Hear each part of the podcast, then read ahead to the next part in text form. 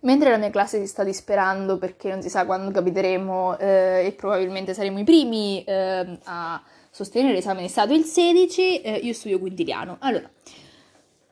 in che periodo ci troviamo? Ci troviamo nell'annus terribilis, 60, terribilis 69 eh, d.C. Infatti, dopo la morte di eh, Nerone, finisce la dinastia eh, Giulio Claudia che era stata inaugurata da Augusto e che era fregiata dall'aurea divina, bla bla bla bla bla bla. Dunque, eh, tre mh, mm, combattenti si scontrano, Otone, Vitello, Vespasiano e Galba, eh, e alla fine Vespasiano eh, ha la meglio, dando origine alla dinastia eh, Flavia. Vespasiano è eh, un imperatore che riesce a portare l'ordine dopo il caos ehm, perché ecco, possiede il vero potere ehm, per governare, quello che Tacito eh, descriverà come l'arcanum imperi, ovvero l'esercito. Um, Vespasiano uh, cosa fa? Fa la Lex de Imperio, che definisce il potere assoluto dell'imperatore, che detiene su di sé tutti i poteri legislativo, esecutivo e giudiziario, porta avanti una politica fiscale equa, efficace, oltre che eh, una serie di opere pubbliche, come ad esempio il Colosseo o Anfiteatro Flavio, appunto, e i bagni pubblici, che ancora oggi a Roma vengono detti Vespasiani. Inoltre rinforza i eh, confini deboli e sede la rivolta giudea nel 70 che poi darà inizio alla diaspora, ok, lo sappiamo tutti. Nel 79, eh, alla morte di Vespasiano, diventa imperatore suo figlio eh, Tito, delizia del genere umano, che però detiene il regno per solo i due anni. Uh, ricordiamo, 69 è anche l'anno dell'eruzione del Vesuvio, ok. Nell'81 Tito muore e subentra Domiziano, che al contrario è violento, arbitrario uh, e porta avanti un modello di monarchia ellenistica che lo porterà ad essere odiato da tutti in realtà, uh, e quindi a morire ecco, per mano di una eh, congiura. In questi anni... Um,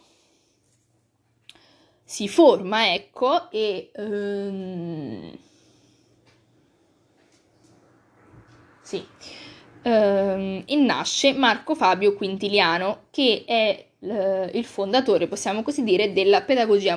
no- moderna. Si hanno poche notizie eh, biografiche di Quintiliano. Sappiamo che nasce in Spagna, a Calagurris, nel 39 d.C. e è il figlio di un maestro di retorica ed eloquenza. Viene mandato, come sempre, a studiare a Roma, ma poi torna in Spagna dove svolge l'attività di eh, oratore. Viene impiegato dal governatore della Spagna Galba eh, nel 69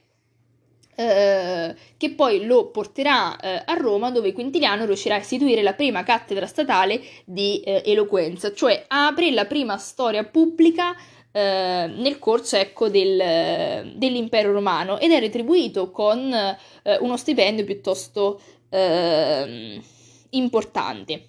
Attraverso l'insegnamento ecco, alla cattedra di eloquenza diventerà addirittura il maestro di Tacito e, ehm, e Plinio il Giovane. Gli venne dato un carico onorifico di console, anche se non aveva effettivamente il potere di un console, ma era solamente un riconoscimento, e poi muore nel 96. Di Quintiliano abbiamo eh, intera la sua opera più importante, che è l'Istituzio eh, Oratoria, un'opera monumentale in 12 libri che si propone come manuale ecco, per la formazione di un buon oratore.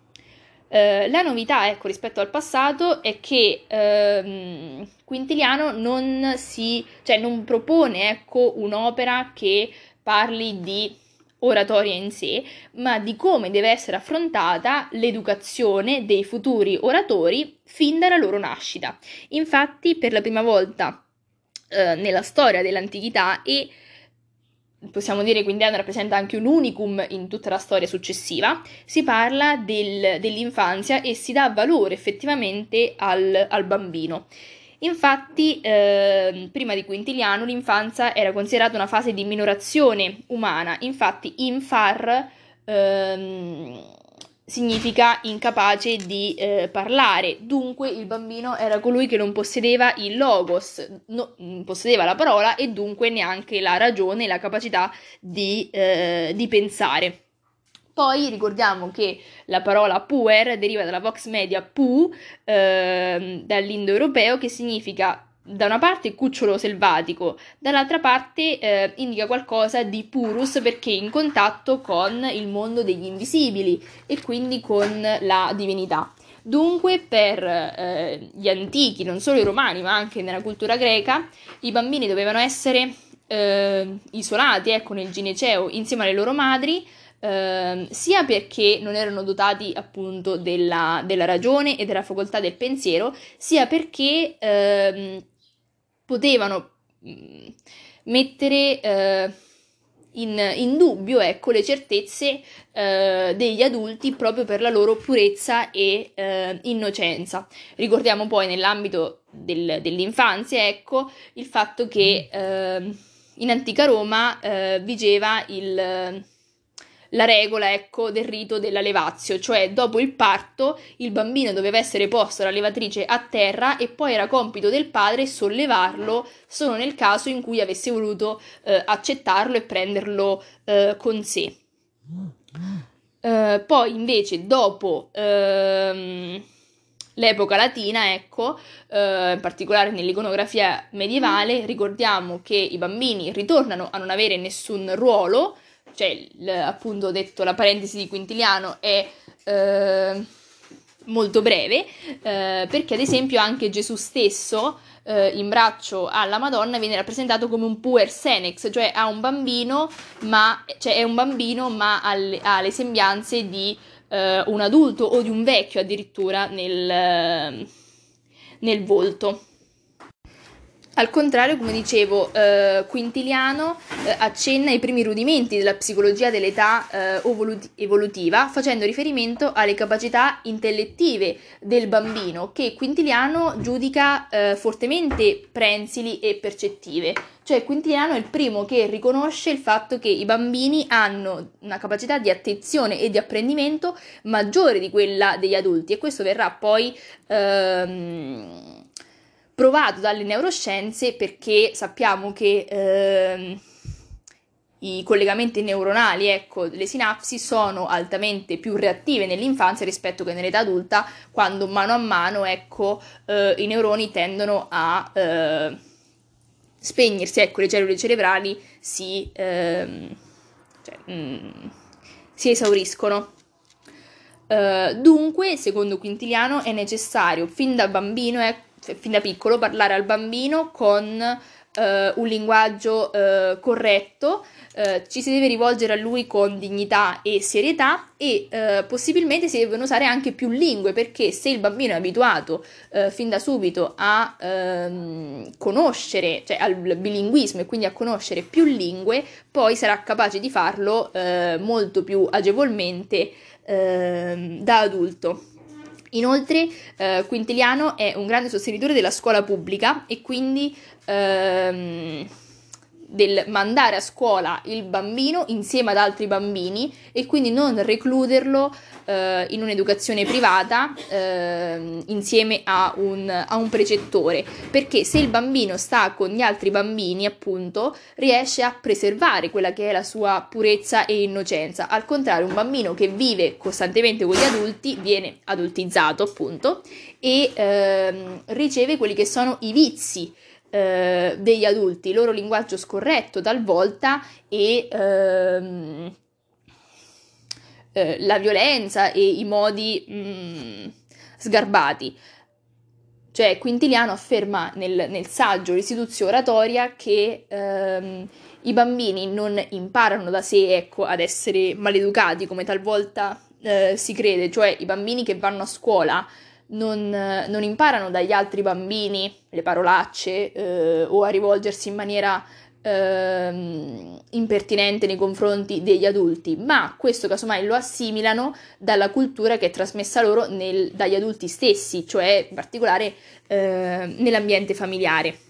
Poi un'altra rivoluzione portata avanti da Quintiliano è quella sul metodo eh, educativo stesso, cioè eh, per la prima volta eh, Quintiliano afferma che eh, il maestro non deve essere un, un, despota, cioè non deve essere innanzitutto manesco, non deve incutere paura, ma ehm, al contrario correggere l'allievo con, rispettando la sua, la sua, dignità, quindi senza umiliarlo e senza infliggere delle punizioni col- corporali che secondo Quintiliano non hanno nessun tipo di valenza educativa, ma al contrario eh, allontanano l'allievo dal gusto per la conoscenza e eh, per lo studio e generano al contrario dei comportamenti scorretti nel bambino, cioè se il bambino è eh, corretto con l'uso della violenza, allora è molto probabile che diventerà un adulto eh, violento e, eh, e, manesco. Al contrario, il maestro, dice, eh, dice, Quintiliano, deve essere onesto, deve essere eh, buono e ammonire gli allievi senza ehm, castigarli. In più deve ehm, proporre un tipo di eh, insegnamento eh, capace anche di ascoltare quelli che sono i pensieri e le opinioni del, eh, dell'allievo per personalizzare anche ehm, il metodo pedagogico, cioè afferma Quintiliano che deve essere il maestro che si deve adattare alle esigenze del bambino, alle esigenze dello studente e non lo studente a quelle del,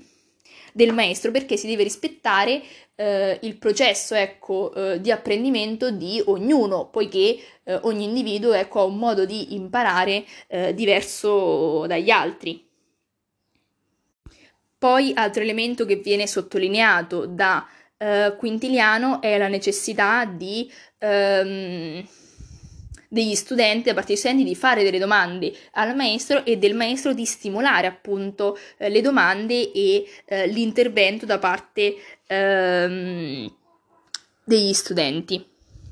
Infine, Quintiliano eh, sostiene non solo la grande facilità che hanno i bambini nelle lingue, ma anche il fatto che il bambino deve acquisire non solo conoscenze nell'ambito delle materie eh, umanistiche, quindi la grammatica, la retorica, eh, l'oratoria, tutto ciò che è legato all'umanitas, all'Humanitas, ma anche nozioni scientifiche e tecniche che gli permettono di avere un'educazione completa e anche una visione diversa nei confronti della vita mh, pratica. Quindi un bambino fin dalla tenera età deve essere abituato alla matematica, al calcolo e eh, alle scienze naturali.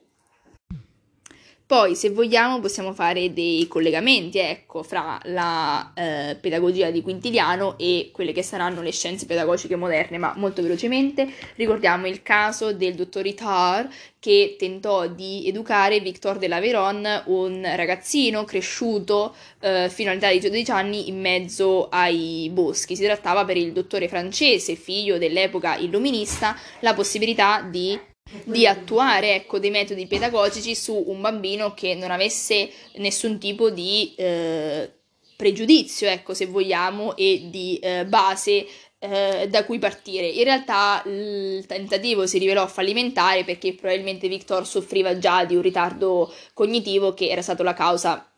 forse del suo, del suo abbandono. Però ecco, eh, gli studi del dottor Itar saranno poi portati avanti dal ehm, dal suo allievo ehm, Seghen che ehm, costruirà i primi eh, materiali didattici che saranno alla base del metodo Montessori. Infatti Seghen eh, ipotizza che il senso più importante per l'apprendimento dei bambini sia quello del tatto e quindi costruisce degli oggetti, delle, eh, delle tavole ecco, con lettere e numeri per eh, far... Mh,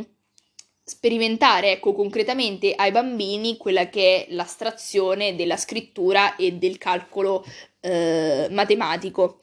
Questo poi verrà portato avanti, come ho detto, da Maria Montessori nel Novecento, prim- una delle prime donne laureate in medicina, con eh, anche un impegno civile da femminista e, eh, e socialista, che svilupperà ecco, una pedagogia fondata innanzitutto sull'errore, quindi sulla possibilità del bambino di imparare da solo e imparare dai suoi errori, di essere ehm, autonomo e indipendente dall'adulto e eh, dal maestro in particolare e eh, dunque di poter fare esperienza concreta attraverso eh, anche la corporeità di ehm,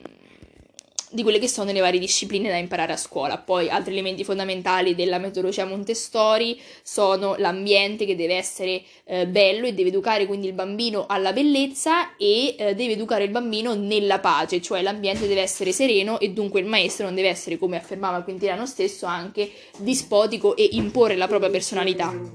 Poi altro riferimento ecco, che possiamo fare nei confronti della pedagogia è quello con Pippe Calzelunghe, un romanzo scritto da Astrid eh, Lindgren. Ehm,